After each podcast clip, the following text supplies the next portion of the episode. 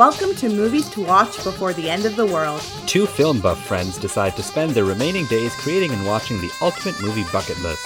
A podcast filled with film discussions, movie reviews, and a healthy dose of juicy celebrity gossip. Cinephiles unite. We're gonna need each other.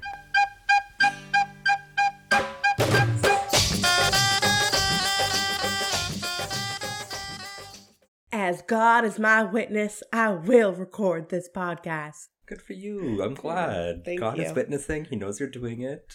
And it's as God is my witness. That's what I noticed from this viewing. It's not as God as my witness. It's as God is my witness.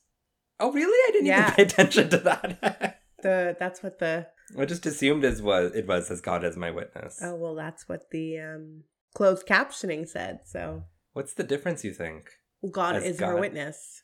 He's as not God as my witness? like she's not counting on God being there. She knows God is there. Oh, I guess. God is her witness. Know, hey God, you listening? Isn't like, that so funny though? How people like misquoted famous quotes. Oh yeah, all the quotes are not right. None of them. It's so funny. But why do we remember it as as God as my witness, as opposed to God is my witness? because that does sound better. as God as my witness, yeah. it just flows off the tongue better. It does. It really does. Oh, Mita, how are you doing with God as your witness? As God is my witness, I'm here. I'm a little tired, tie tied to Stop it. Do not say tie tie. tie tie. I'm feeling a little tie tie. Maybe my water here will boost boost me up. Don't talk in your baby stripper voice. Infant stripper. I prefer infant stripper. God, Mita, you and I had a big movie week We did without Yes. each other. without each other. Without each other. We so go for it. no, you go for it. Okay, no, you go. Wait, who, who's going? Who's on first? It's like this is our first time ever talking. to It each really is. It's so weird. Okay. Mita and I went to the movie theater and we saw, Nope. but we saw it separately. Yeah, we didn't see it together. And we really, like, I gave a little bit of my insight into it, but you have kept your opinions to yourself. Yeah, I have. So, first, can I just say before we even talk about the movies? yeah. I love the movie theater. I just love it. It makes me feel so good, and it's really truly a happy place for me. it really is. Everything good happens there. Yeah. I could have seen a bad movie, and not that I'm saying this was good or bad. I could have seen a bad movie, though, and had just as good a time. Don't know if I agree with Yeah, that. no, this time, generally speaking, I was just in the mood where I really wanted to go. So I, when I went, I could have seen anything and enjoyed it, I think, to some You know degree. what it also was though is like I didn't pay for this. I have so many so many like free reward movies. points right now that I didn't pay for it. So I think that that was like probably why it wasn't even reward points. It's from my Cineplex membership. Yeah. Like I have all those tickets just sitting there because I haven't gone. I haven't gone to the theater since like May, so it's been a yeah, it's while. yeah, it's been a while. Yeah. I went. There's a couple of Bollywood movies actually coming out that we're planning to see. So I should hopefully be going more regularly. It's also Oscar season is approaching. It's coming. This is the this is the time of year and a big time for our podcast. Yeah, huge. But before we get there, Yes. thoughts on Nope. Thoughts on Nope. Okay. I went into Nope without really knowing anything. Mhm. Because when the trailer came out, I was like, nope, I'm not going to know anything about this. Yep. I'm going to go in blind. Because I also think that's what I did when I saw Us and when I watched Get Out. I didn't know anything about them at all. And I felt like it made for a better viewing experience. Nope. Nope was good. I I get it. I get the whole idea of like wanting to create a spectacle, what the surroundings of a spectacle are and how it affects us as human beings. But I will say in terms of like the pacing of this movie and just like the overall feeling, it felt a little bit more run down than his other two movies. Mhm. Like I you can tell that I don't know, I just feel like the same like enthusiasm wasn't there in the actual like making of this. Something was missing for me. It wasn't potent.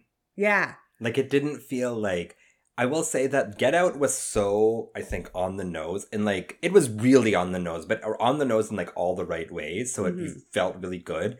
And I think with us I was talking about this with a like a movie friend of mine and we were saying how us is great until the end. Like us as a theory and as a horror movie is mint. Like Yeah. imagine imagine the concept of like people who look like you but are deranged chasing you with scissors. in a home invasion kind of In a home like that invasion. setup. I was just watching it before we recorded this. yeah. And like that whole setup is just really great. It's It's amazing. And he plays it so well. There's some grade A horror in us. It's just the end kind of feels like tacked on almost. And when you get to it and you're just like, really, there's a whole world beneath here that just mimics us. It just feels very like forced. But because the first half works so well, you kind of like let it go. hmm Nope doesn't have that. Nope is very subtle in its message as well. And like that doesn't really, it doesn't benefit from its subtlety. Yeah. Like the thing with his films are that you get what the point is, you get the meaning. And like I, a lot of the reviews that I've been seeing here, people are like, it doesn't even make sense. Why is there a monkey? And like all this stuff. It's like, Yeah. oh, Jordan, you didn't really like, you didn't shove your opinion in our faces like you have before. And I think Because he's one of the few directors who can do that gracefully. yeah. And that's a hard thing to do. Like to be able to force feed someone your vegetables of your in the, your movie to be like this is what this is about and to still have it be engaging is really hard. He is for the record a very good director. He knows how to season his vegetables. yeah, he right? does. Like he makes them palpable. yeah. And this, I think they're they're just lacking some seasoning.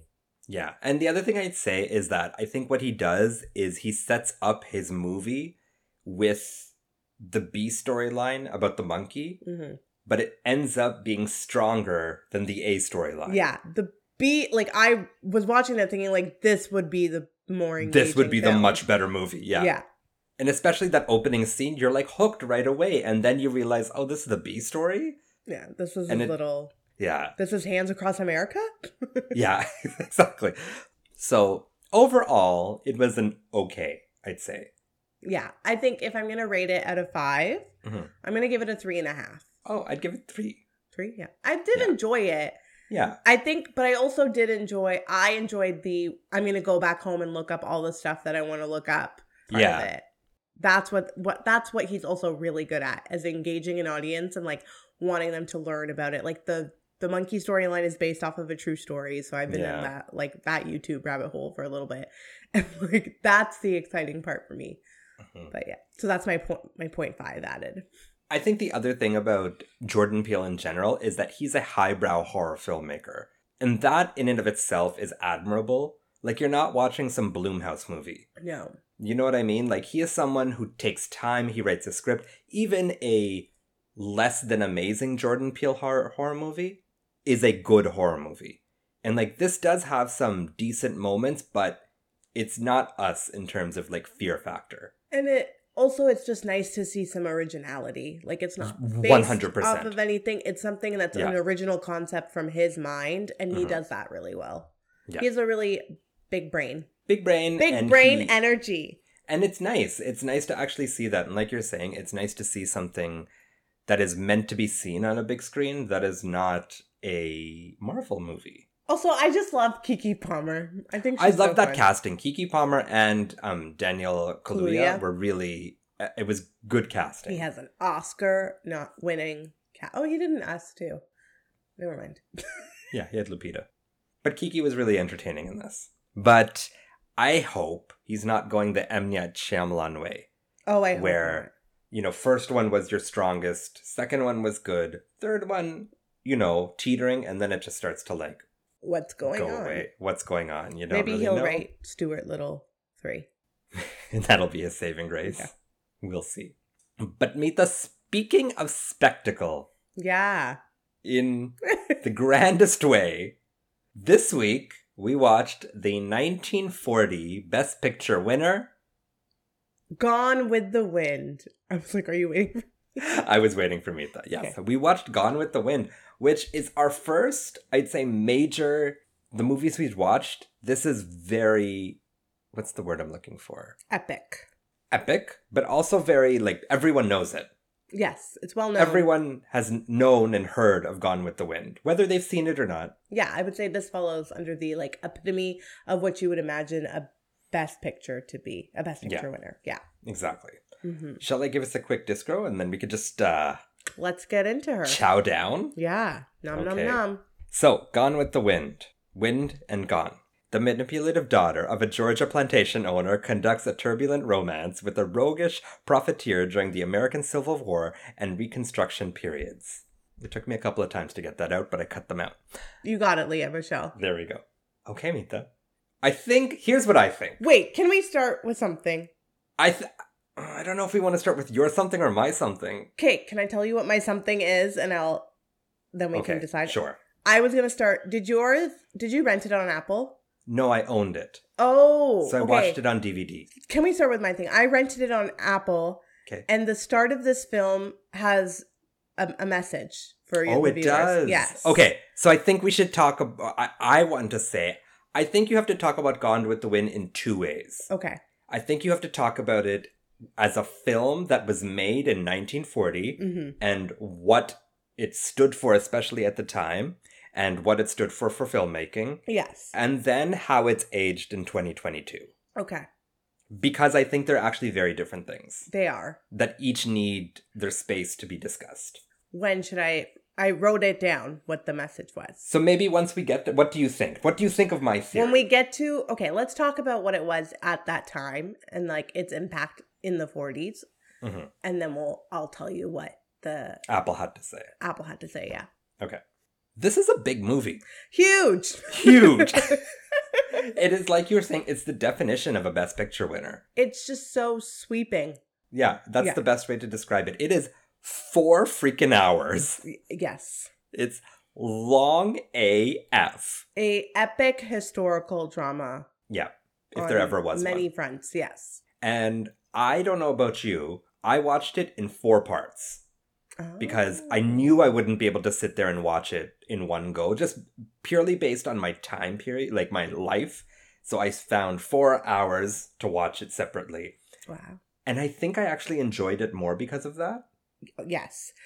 Because as I I did not watch it in four parts. I watched it in two parts. But what I was thinking while watching it, I was like, this would make such a great mini series. Yes, exactly.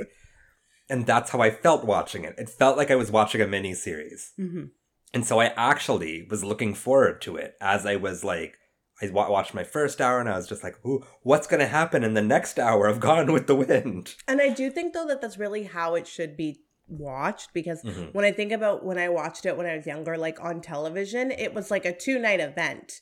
Like Turner Classic Movies would do the first two out or up till the intermission, so the first hour forty five, really. Yeah. um, on television on one night, and then you have to tune in the next night to watch the rest of the movie. yeah. Yeah. And so I can totally see why that's the case because I think the movie is actually not consistent across the board. It's strong in some places. Mhm. Well, when you're watching those like four hours, it's strong in some places and it's weak in others. off. Yeah. Yeah. And so it this allows you to kind of maintain that momentum because you're still watching it to get to the next like section of it.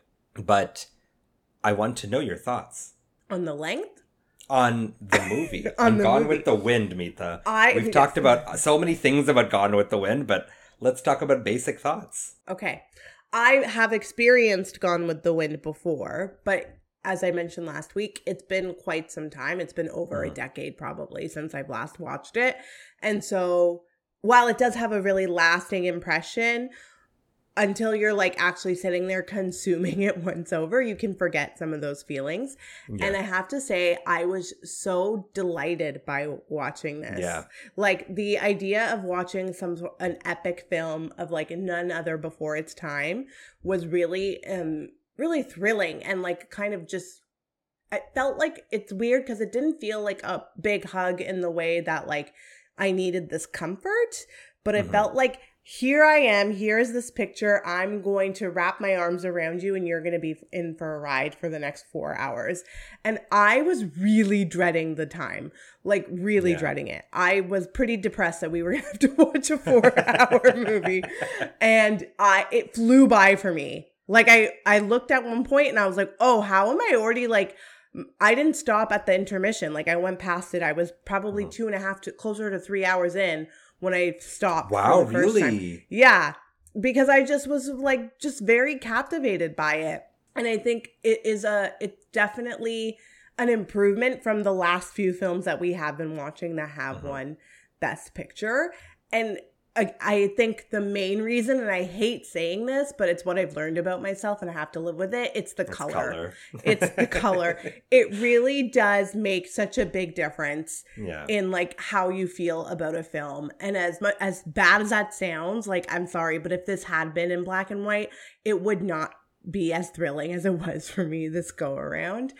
But then also there is just this like I don't know what there is to it because when you think about the bare bones of the story and like what's being told, it's not that great. It's like war it's wartime. It's my least Yeah. favorite it's thing. Your least favorite. Yeah. Least- but this movie is just so spellbinding and I I'll, I think a large part of it is the female perspective that comes across on this and that's not something that we've seen up until this point with like the best pictures that we've been watching. And it's a really interesting point of view as opposed to like some damsel in distress. Like Scarlett is not that. She is that but She's she's not. also more. Yeah. there's so much more joie de vivre to her and she like knows what she wants. She's not afraid to do like shady shit to do it. And she's up until in some up till some point she's very unapologetic about it she's like this Yeah. is who i am i know what i want and Yeah. i loved that so i really really loved watching this movie Yeah. Yeah. I would say that I'd never seen this. So this was my first experience of it, especially because like there was a time in my life where I made an effort to watch classics that I hadn't seen. Like a good few years where I would rent things and I knew what classics were and I would sit down to watch them like night after night. And I bought Gone with the Wind with the intention of being like, all right, you got to sit down and watch Gone with the Wind. And clearly just never got around to it. And I don't know what would have persuaded me to watch it if it wasn't for this podcast because the the prospect of watching a 4-hour civil war drama romance mm-hmm. is so exhausting. And I wasn't like excited, but when we were watching it for this, I was just like, okay, I'm being forced to watch this movie. I should have watched by now. And I was excited for it. And I was riveted. And I was not expecting to be. Like I really was not I didn't know what to expect. And I know there I know the film is problematic. And again, we're gonna talk about that later. And so I was expecting that to bother me more than it did, if I'm being honest. mm-hmm. I think there's things I can look at and be like, huh. But there's also things I look at, and I think Scarlett as a character is so well written and Yeah. so fascinating and so like nothing you've seen and nothing you see for like a few years. you don't get that until You like, don't even get that now. no and maybe maybe like 10 years later down the line you get it and all about eve but not in the same Not way. even the same thing, Mita. Like No. Eve is conniving and she's bitchy, but Scarlett is conniving and manipulative, but a hero at the same time. scarlett is the original blair waldorf She's so complex as a character. She's so unlikable, and you're rooting for her, for her the, entire, time. time. end to end. When she's she, when she wants to sleep with a married man and she doesn't give a shit, you're like, oh, okay. Yeah. But I hope she gets him. I hope she does too. I hope it works out. It's You get it, such a- girl.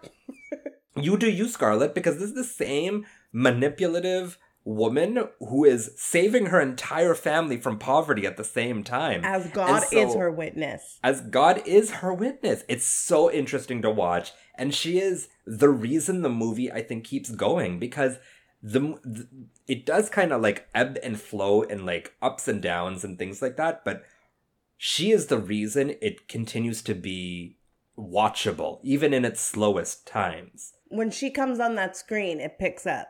It picks up and that's that is two things. It's the writing, but it's also Vivien Leigh who like really delivers a masterclass. Like it, it really is. It is, I think, the first performance that we've seen where I was just like, oh, this. There's a reason you are who you are, and I think it's the other thing. I was trying to watch. I was like, you know, some of these movies we've watched, we've been like, why did you win Best Picture? Why are you like even just last week when we watched You Can't Take It With You? We're like, why is this big? Why did this win? I understand exactly why this is as popular as it is. Like there's no there's no mystery about that. As popular as it is in a year where there are a ton of really great, like memorable films. Like when you look at the best picture list for this year, these are movies that we know and have heard of. Oh, I didn't even Did you look at it. it? I'll read it out to Yes, you. Yes, please. I have it open somewhere. Uh, do I? Oh, The Wizard of Oz? Oh, get out. Okay. Okay, so Gone with the Wind, um, Goodbye, Mr. Chips, and I don't know, Da- Dark Victory, Love Affair, Nin- Ninotchka, um, Stagecoach, and then you have Mr. Smith Goes to Washington, Of Mice and Men, The Wizard of Oz, and Wuthering Heights. Yeah. Like those are those are well known films, Yeah. but this does stand out. This does stand out. And I get I get the hype of Gone with the Wind. Yes.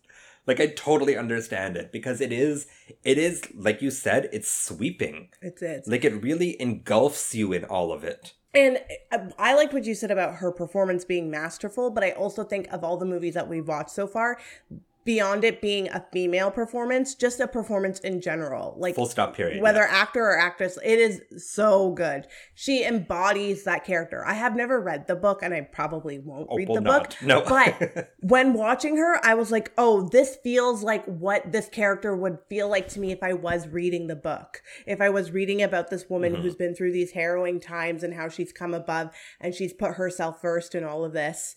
Like that's what it it I it felt true to form to me as somebody who hasn't read it, but I don't know how to describe it. It's just it's just it's there. The other thing I thought was really interesting was I, I think the lesser writer, and I'm sure there's books that have done this at that time, Mhm. would have Melanie be the main character. Ugh.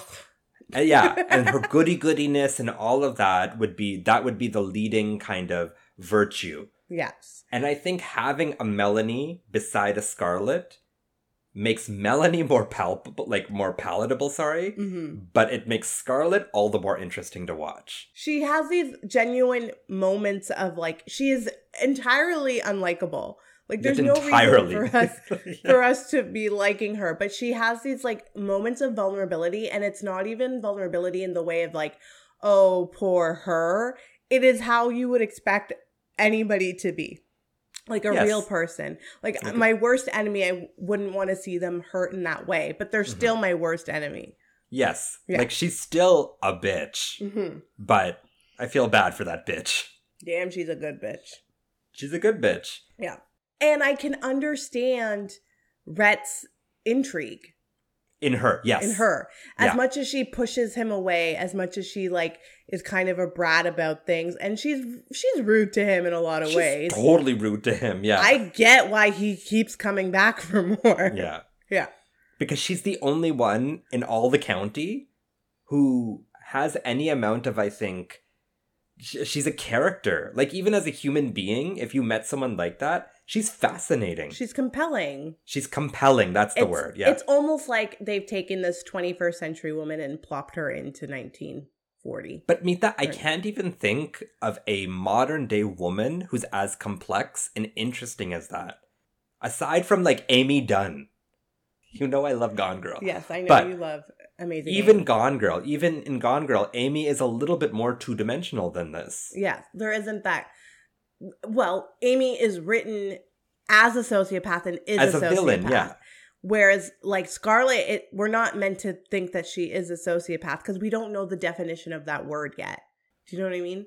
Like Amy, Amy could very well be Scarlett O'Hara, but because we also know we know about like serial killers and how their mind works. Sure, now, yeah.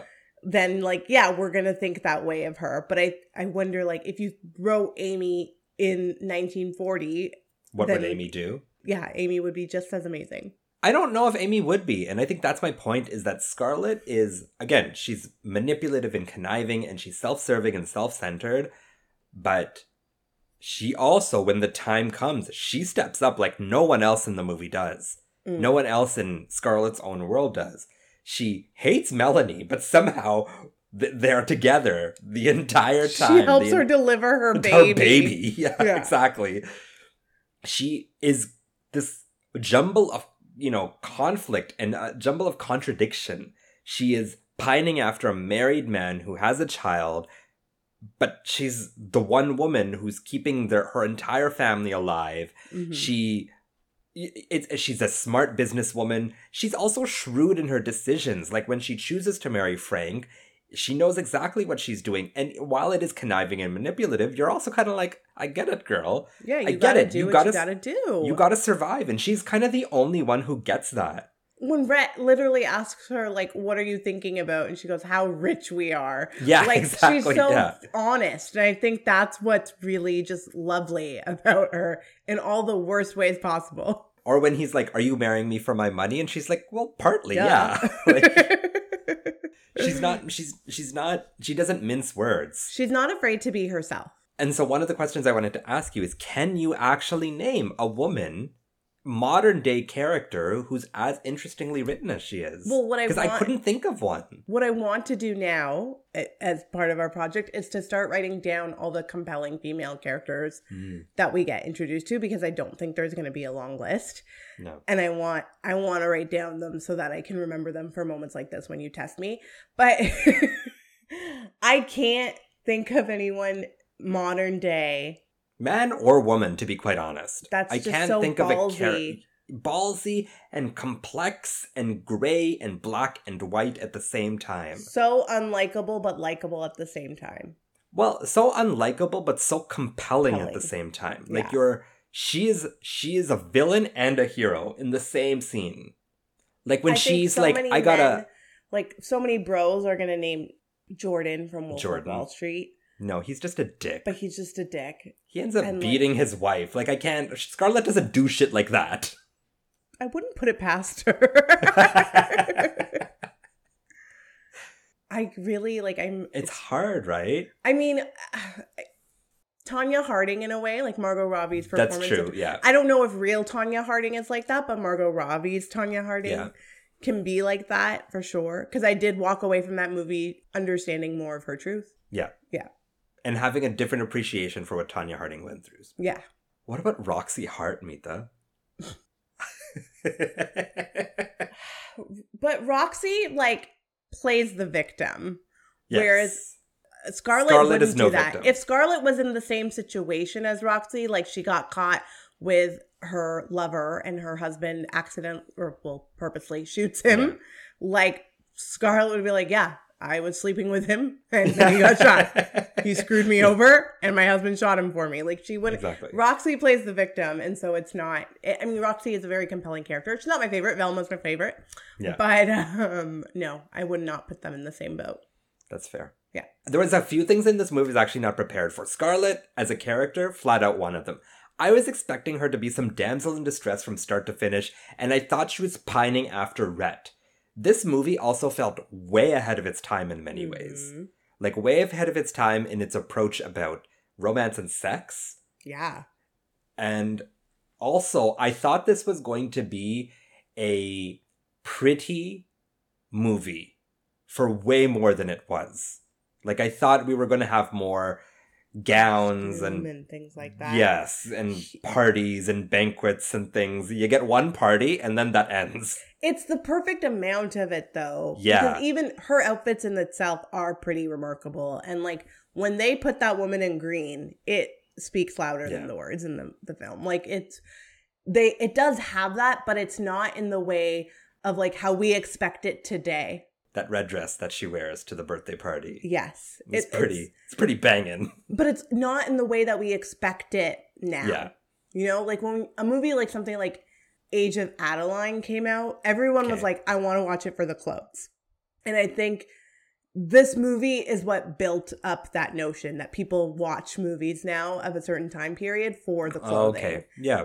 I think this was beyond its years at that point Yeah. because everything we've watched up till this point was like kind of lackluster. Like even something yeah. like Ziegfeld, where it's like, yes, there's these like really great dance numbers, and I'm sure those costumes are are Marvel. One, it's not in color, so you don't really get the Yeah. wow factor from them, and you lose some of the the factors like in terms of texture and what it would look like. But Mhm. then like they they were just there, like they didn't, you know, like the characters who were like. She's she wearing the clothes. Wearing the clothes. The clothes Yeah. aren't wearing her. Yeah. And that's what makes it so interesting. Yeah. Yeah. I, I think it's also one of the first instances where you have a star. Like I don't I know Vivien Leigh wasn't actually as big at the time. She was like a last choice for this and all of that. Yeah. But in retrospectively when you watch it, and again, there's certain scenes where she like comes on screen and you're like, that is someone who has screen presence like nothing I've seen on of these like last 10 movies, no one. No. save from maybe Clark Gable and Claudette Colbert, but I think their chemistry is louder than their individual presence.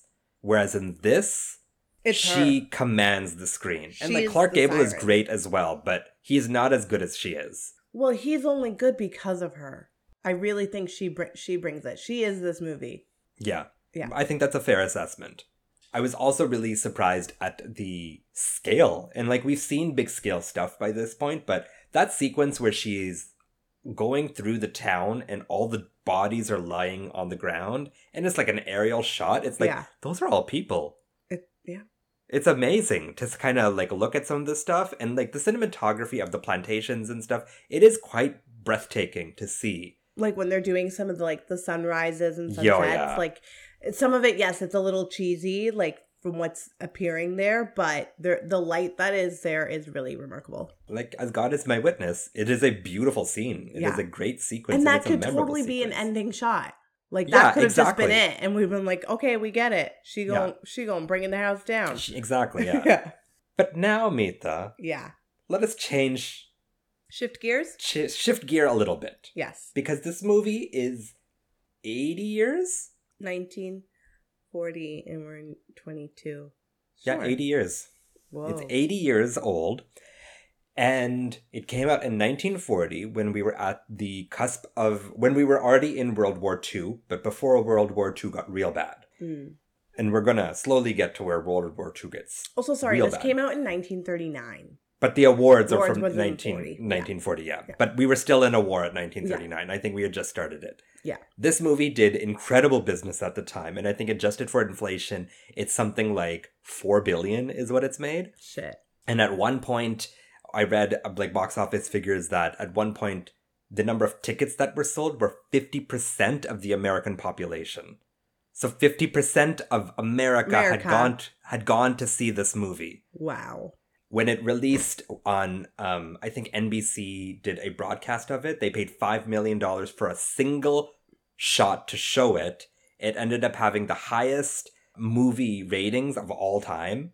It's it, the, the like list of impact and Yeah. accolades of this go on and on. And I can to be quite honest, I get it. I get it now. I completely understand it. hmm But what did Apple have to say? So I rented this movie on Apple, and now I'm considering buying it because I think um, it would be cool to have in the digital collection. Mhm. But the movie starts with a a warning, Mhm. not exactly a trigger warning, but a warning, if you will. And well, first I want to say Apple has this cool new feature where if you want to like copy something, like copy text, you can take a like a picture of it and it'll Yeah. copy all of the text in the picture Oh, nice. and then you can just paste it in your notes. Oh, that's cool. So I it's didn't like they know you have a podcast. They didn't I didn't have to write down any of this. I just like That's cool. did the copy thing. But anyways, it says Gone with the Wind is a product of its time and depicts racial and ethnic prejudices that have unfortunately been commonplace in American society. These racist depictions were wrong then and are wrong today. To create a more just, equitable, and inclusive future, we must first acknowledge and understand our history. This picture is presented as it was originally created. And I think that's perfect. Yeah, I think I that's really- the exact I'm like- amount of justification. Yeah. Like it didn't go too much into the details. It didn't like harp on the fact that yes, there are injustices in this film, but it also is what that was at the time. Yeah. And when this book was written, that is it the author of this book, those were her experiences. So we can't not revisit them. Like that is history. Yeah. That is history, and I will give that there is some quote unquote whitewashing of that history, mm-hmm. but we can't forget that. It's also And someone I- else's perspective, right? It's not Yeah. Yeah. It isn't. And I think the I think that justificate or that like provisor from Apple is like the like you're saying, it's the exact amount of like explanation to be like, hey, just so you know, this movie isn't representative of our current time, but at the time this is this is what it was. Mhm. Watch it for what it is. And it's try, trying to avoid the cancel culture of it all, essentially. Well, do you know what like the all the hubbub that came out in the most recent years? There was like a writer from the New York Post who wrote that Gone with the Wind is undeniably racist and that we should remove it from the Yeah. culture. Like he legit called out for that to happen. And then there were some theater- theaters across the US that were going to play Gone with the Wind and then they pulled them off because of like this article and all the the talk Yeah. that had been happening on the internet. But I I do think it is something that should still be experienced by people. Yeah. Yeah. I, I, I can't I can't take that away. I was expecting to be more offended by it, and I don't. I truly do mean that. Like I was I was watching it, and there's sequences and scenes where I'm just like, okay, Yeah. But But I that's also of- the time. that was also the time. And I don't think there's anything in there that is extremely unjust in that, like, maybe there was tr- terrible treatment done to the actors who were in the film, or there was any sort of racist behavior with malice intent, like, while the film was being made. Like, I think everything in there is depicting a point in history. And so, like, yes, those characters may have had ma- malice in their intent, but that doesn't mean we shouldn't be depicting it on screen because that's how we're going to learn about these things as well. Yeah, and I think one of the big criticisms I've read is that the movie essentially tries to turn the South into this like noble fable almost. It was kind of like the And good that old days. Confederacy was like a good thing. it was and great, it- and even the black people loved slavery and all of that, and like and you do get a sense of that. you totally do, Yeah. especially watching it now and understanding that like the Yankees weren't actually the bad people; they were the good people, but they are made to be villains here. I get that, and those are the kind of things where you watch it now and they talk about like the good old days and the South will never be what it was, and you're just kind of like, okay, but maybe the South shouldn't be what it was, and you kind of like you come you think about those things, but at the same time you're watching it, and it was those were the kind of things where I was just like, I watched, I was like, oh, this isn't great, and then you move on from it. I wasn't as morally offended by it. And I don't know what that says about me as a moviegoer. From I uh, don't think it's that morally offensive of a movie though. Like we're not watching Birth of a Nation. Like Someone compared it to Birth of a Nation. I read an article where someone said Birth of a Nation is outwardly racist and outwardly offensive for what it is. mhm. But Gone with the Wind is the backdoor version of that. Because it has all these kind of white saviors who Mm. are trying to make slavery seem like it was okay, essentially. And you have all these black characters, all of them really.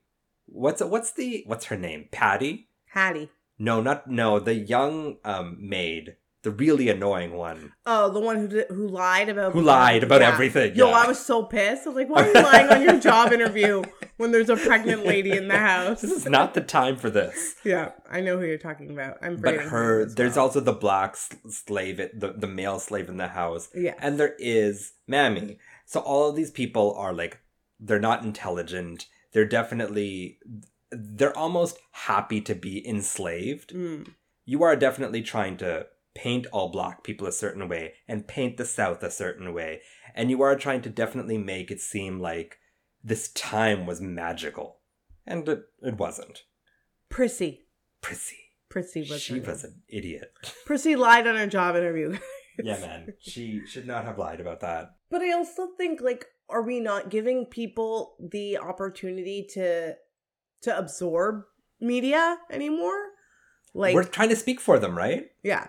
Yeah. Like I gotta say though, Mita, hmm. I'm a little surprised this is your opinion. did you think I was to be really like Yeah, I did, to be quite honest. about it? Yeah. I, but as I was watching it I was I wasn't overtly offended by anything. And I I did think going into it, oh, I there's to be some things like from what I can remember like there's to be some things that I'm like very upset about. Yeah. but I wasn't. I don't. I, it sounds bad in my mind, but I also I understand history. I know Yeah. that prejudice exists. I knew that these people went through that. I know that this this movie is like a per, a particular point of view though, and Yeah. so while like if this was going to be made today, like I can accept the fact that this was made a very long time ago and that is how things ran back there. If this was made today, that's a different story. And I think there's I think there's one thing about even the you can tell even by watching it, it's inaccurate, but the intent isn't malicious behind it. No, it's not to be like we're trying to make that make it look like all white people Yeah. are. ma- Yeah, it- it's just there- how it was. it just how it was and it's kind of like they it seemed that the makers were trying to be representative of what the white and black dynamic was and they tried to they did try to treat look Mammy's a major character in this Mhm. and she has a lot of gravity and she has a lot of responsibility in the film so Mhm. they are still giving and she's the first black character who has substance in a film that we've seen yes. you so you got to give it that too like she and she won an academy award for a reason and i mean that's a whole other thing the fact that she had she had to sit separately you know at the academy awards she was not invited initially to the premiere like Yeah. a, she went Clark through a Gable lot was had said like I'm not going to go to the Yeah. The Oscars if she can't go. yeah and even when she went she had to sit at like a back table segregated from the white people that's real injustice Yes. and that is something And that's what we little- should be fighting about. Yes, exactly. And it's good that, you know, finally we're at a place where black people do have a place at the table. Do enough people have a place at the table? No. Do enough And brown people? do enough Asian people? like? Yeah, exactly. And that's a different conversation. But I don't think we have to remove this film from the filmography because it depicts something that at the time was accurate. Especially because it's a part of the conversation too. Like it is Yeah. proof that you know Yeah. there is injustice. There is, you know, inaccurate depictions. You know, if you're making this film today, like you're not going to be doing that. You're going to have more of what the black experience would be like hopefully if if you're somebody who's making this and you're going to show that a little bit more with some more respect than what the actors in this film had but like you can't disregard something completely I think it's also a interesting example of how it's easy to persuade someone to not know the truth. Like if I was an uneducated person watching this, I could take what's happening here to be fact. It's really easy to persuade someone with a film or with art or with whatever to be like this is what it was like. hmm And this is a real example of it because the movie is very charming. It is very easy to watch. It is very pleasant. And so it's easy to get swept up in it and be like, oh, black people must have, you know, they must have been treated decently at that time by some people. And, ex- but to think that there was some, and that's my point. I think generally, you know, slavery was bad, but someone somewhere is watching this thinking, oh, but some black people were treated right. Do you know what I mean? And that's what Yeah. they're holding on to. No, Yeah. I'm not saying that, but someone somewhere is watching this is thinking watching that. that. and saying that Yeah. And and those not are understanding the history the history behind it. also like that's ownership on you as Yeah. a human being you need I don't think to- that's Gone with the Wind's responsibility to No. fix that. that's not victor fleming or margaret mitchell No. that's not their We are getting a little long, but there is one actually thing, one major thing I wanted to discuss. Okay. And that is, for me, part four of Gone with the Wind. Oh. Which is the end portion. So essentially, after Rhett and Scarlett get married. married life Yo, man. Those two hate each other. so there's so much but isn't that what marriage is it's so interesting because I was so surprised by their relationship of these two people who just don't like each other, but are somehow in this relationship. There's also some real surprises in that, like last act, like some deaths and things that I did not expect to happen. oh I you was didn't like, know about I didn't know about either of those. I was really Oh. I was taken aback by Bonnie. I did not like that. When I felt when I realized it was going to happen, when she's like, I'm gonna go jump, and I'm like, no, she's gonna die. Bonnie. And I could totally feel it like coming. I did not like it. So there were some surprises, but their relationship was so fascinating.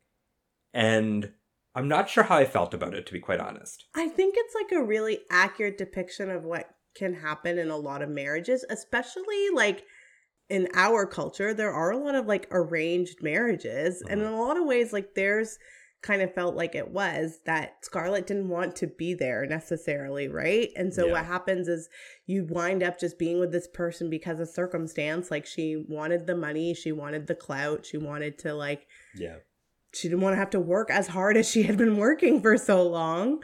And so she agreed to this. And then, you know, as you stay in this marriage, resentment grows. And then you have a child, and then you're there because of the child. And then the child unexpectedly dies. And it's like, what, what else is there? What else is keeping you there? Yeah. what else is keeping you there? And I think, I do think, though, I do think he really does love her. Yeah, and I think he grows really frustrated with her obsession with Ashley. Yes. And rightfully Well, so. How can you not? yeah, exactly. But one could argue she has made it very clear from she the beginning. Yeah, she doesn't. She's not interested in him. She's interested in Ashley. Yeah. And he's really kicking himself in the face because he's the one that's he knows this. There's no way you this, can yeah. deny that. Why are you still after this one woman? Like you should have moved on at some point. Yeah, I, I I agree with that. That he should have known better. And there's a moment in the movie where like things are actually going very nicely for them, and you can see the switch in her head. And she has like a compact with Ashley's picture, and I remember saying out loud, "I'm like, damn it, woman, what is wrong with you? Throw that compact out. Seriously, right? Like, what is it doing there? There's no reason." So, anyways, but that's good. You want to be yelling at a screen. You Yeah. want to be like interacting with things. But the last thing before we get into before we move on, because we should, Yeah. their one noticeable sex scene hmm where he takes her up the stairs Yeah. because he's had it with her. Yeah. Pretty much, Mita. Pretty Would you- much. Would you say it's a sex scene? It's a rape scene, It's a really. rape scene, yeah. Yeah. It is. What were our thoughts totally about that? Totally, completely downplayed. yeah, at the time, especially because she wakes up the next day like she had the best orgasm of her life. And it results in a child Yeah, that she loses. that she loses, but that's besides the point. But I'm just letting people know. Yeah. In case, yeah. What are your thoughts on that? Because we've discussed the race, but this is the other, I think, thing point of contention for people. That one I actually had a hard time swallowing more than the actual race, Race, aspect yeah. of it. Yeah, because it is blatantly rape. And like if you did have that in today's movie, like that would also be called out for Well, it would have to be a rape scene. Yeah. And she And couldn't would- wake up the next morning feeling like- refreshed. It's so awkward though because like this also was made in a time where like I'm sure that all the people there and involved and Mhm. people who wrote it believed that because they are husband and wife Yeah. it, it isn't rape like they wouldn't understand that that they would think that it's not rape because they're married but it still is and Yeah. it could yeah, Yeah. um and so it Just that so was very it's super clear um Yeah. as a teenager when i watched this i didn't know Yeah. what it, yeah it was like nothing to me but as a grown woman i'm like yeah no that's not cool Yeah. that's not that really shouldn't be there But Um, again, is it just a product of its time? i'm willing to forgive it to be a product of its time Yeah. Yeah. It's tough. it's tough because it also is so accurate as to what would probably happen in that scenario. Yeah. Like Rhett is that guy. I'm sure he's done that to a few ladies. I wouldn't be surprised. There is an argument to be said that. Not that I'm saying that she wanted it, even though she was saying no. Let's make that perfectly clear that that's my opinion. We also But don't know like what happens like once they're upstairs, you know? you don't know what happened what happens and i think there is an argument that she was attracted to him but she was so stuck and that not even in that moment just overall she was such a stubborn person Mhm. that i think part of it she liked him and she found him attractive and she liked her life but she was just had dug in her heels about what she wanted and didn't give a shit about anything else Mhm. and so there is, I think, a part of her that was like conflicted about what to do with her relationship with him. You know, it's also her third husband. Yo, man. And she didn't want any of them. No, poor. Yeah, she. Yeah. Wow, She's not a poor woman. She did it to herself. she did. She's not, just- she's anything but her. poor woman. I love her. She's an interesting character, man. Yep. Sequel, prequel ideas? I want to know: Does she get Rhett back? Yeah, that's a real good question, actually. Because I think she does. I think she does too. I think so. I think he would come crawling like in Yeah. no time. And I think she's learned her lesson. Yes, that's the other thing. Like she's the one that's gone with the wind, Yes. so speak, right? but I think by the end of the film, she kind of understands what is important. Now, if they get back together, do you think they're going to have any more children? Because he wanted more children, He wanted more children. but she didn't. Yeah. Maybe? Also, how old is she? I don't know. Old Yeah. movies, I have no theory. I I, no think she's meant to be 16 at the beginning of the film. Yes, I read somewhere, so she might be like in her 20s, actually. Wow. I feel like it's only like a 10 year gap from end to end. Yeah. So she might be like 25, 26. So she could totally have some more kids. Yeah. He's also probably like 30, 35, even though he looks like 46. But Yeah. like I guarantee he's meant to be a lot younger. He is debonair in this film, though. he is. I know right? last week we talked a lot Yeah. about Jimmy Stewart versus Clark Yeah. Gable, and like I will take Clark Gable and Gone with the Wind versus, but I didn't want to say that last week because we didn't watched wanna- Gone with the Wind Thank yet. you. I so appreciate not spoiling it, Mita. You're welcome. But he is, yeah, he's He something. he's- That mustache. it's kind of like Marlon Brando in Streetcar Named Desire. He does have that look to him, yeah. Yeah. There is like a Mediterranean like kind of appeal to Something Gable. about Clark I'm like Gable, looking yeah. at a picture of him right now. I'm trying to figure it out. I while Mita does that, I'm gonna go into my rating. Yes, please. So, first question: Does this deserve, deserve Best Picture? Absolutely. I think this is the definition of what Best Picture is. It might have not been technically the Best Picture of the year. It might have not been artistically the Best Picture of the year, but it had. It was a crowd pleaser that was well made, that had a great story, that had amazing acting. It hit everything. This is like, for those people who want context, this is Titanic. Mm. Remember the and the, it explains why Titanic was as big as it was. Gone with the Wind was such a popular film because it's so sweeping, it's encompassing, it engulfs you in in its presence, and that's what Titanic did. It was so impossible to ignore. There is I think once as we go down the list, there's going to be a handful of films.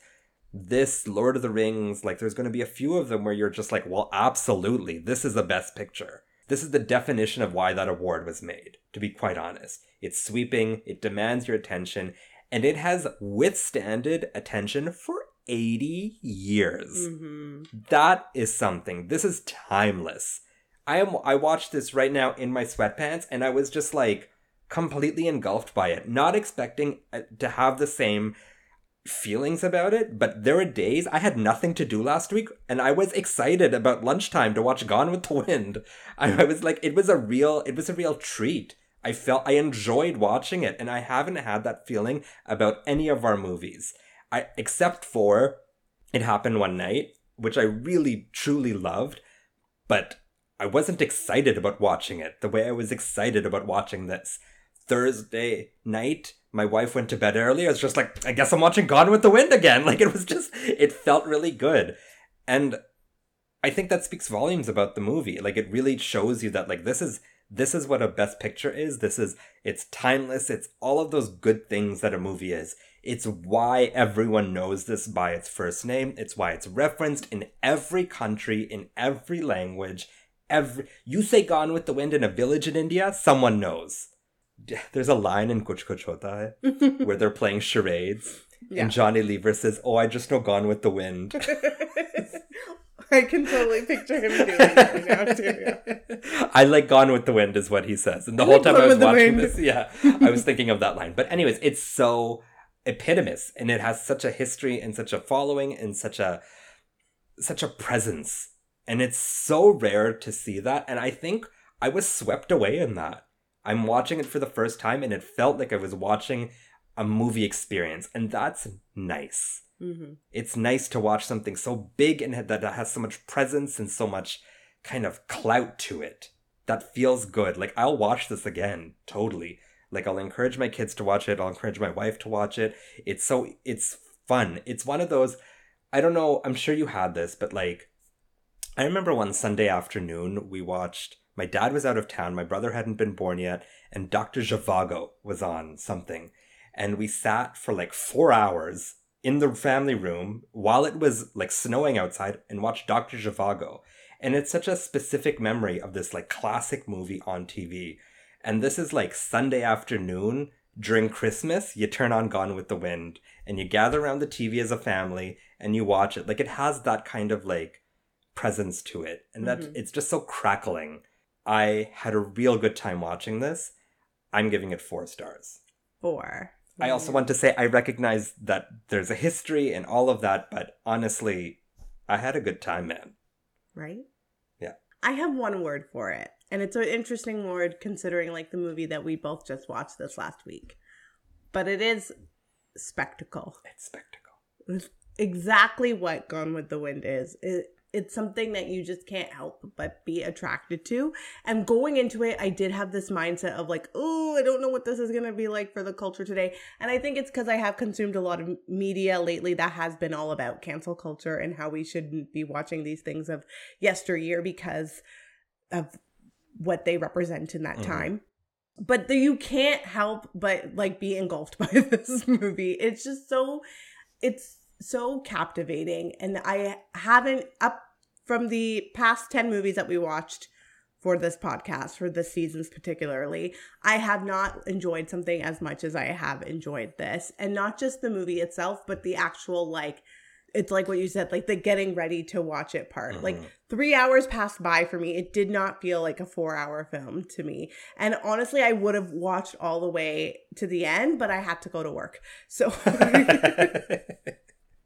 I, I couldn't. Like I, I went to work. But it's just it is extremely entertaining. And I also think it's telling you the point of view from a woman.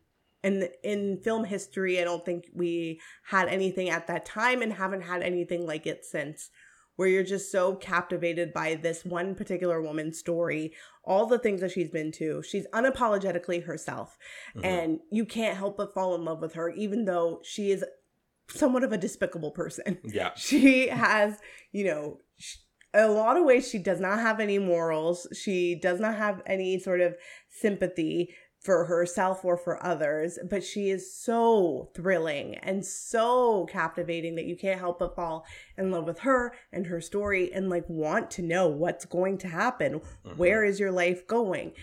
You know, the intermission of this movie does make the like you could technically end the film at that point and kind of have an idea of like what's going to Yeah. happen. But her portrayal specifically leaves you thinking like but what what's more Yeah. like what are you going to do as god is your witness like show me yeah. show me what's going to happen and even by the end of it when you know she's you know tomorrow is another day i want to know what happened tomorrow tell me i need to know and i i had seen this before but i had never really i think appreciated it at that time but now as like an adult i can really appreciate this movie for what it is and for me this is the first movie we've watched that really does encompass best picture Mhm. like I've enjoyed some of the other ones, but this really just like this is what Best Picture should be, and I'm gonna hold everything up to this. From now on. Okay. Yeah, and I am gonna land with four as well. There you We go. were both swept up in the wind. we loved it. We were gone. We loved it. I didn't expect to like it that much. I'm brutally honest here. Part of me wants to change my rating for It Happened One Night Oh, to what? Three and a to half? three and a half Mm. It's up to you. Why? because I just don't. I'm looking at it. I'm like, oh, I'm surprised they're tied. Hmm. I've given this All Quiet on the Western Front and What Happened One Night four stars. Yes, and I've just given It Happened One Night and this four, but we'll see. You don't have to make a decision now. I don't. No. because I'm Scarlett O'Hara and I do what I want. but what you do have to do right now, Mita, Hmm. we're gonna play a little game. Oh yeah, we are. Yeah, we are. Oh yeah, we are. Oh yeah, we are. Okay. Okay, Mita. last week I was asked by you Mm-hmm. to connect uh, Joe Wright's Anna Karenina yeah. to the Sisterhood of the Traveling Pants. And so this week, I'm asking you to connect the Sisterhood of the Traveling Pants Yeah. to one of my all time favorite films, Mm-hmm. The Exorcist. okay. And your timer starts now. Um where do I start? Where I'm trying to like go back and figure out how I can Ellen Burstyn. That's your best bet. That's my best bet for Yeah. sure. Um let's see.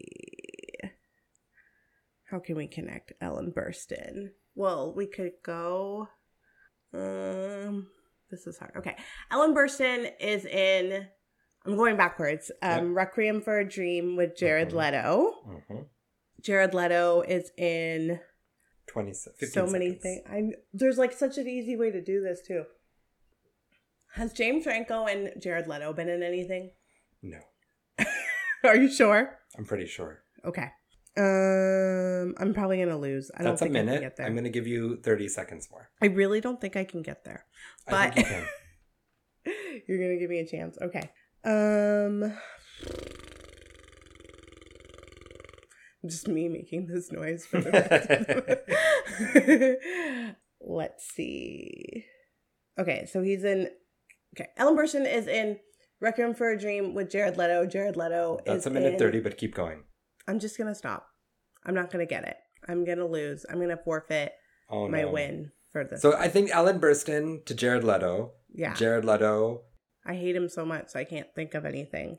There's Jared Leto is in a lot, and I think your best bet is uh, Jared Leto, Blake Lively.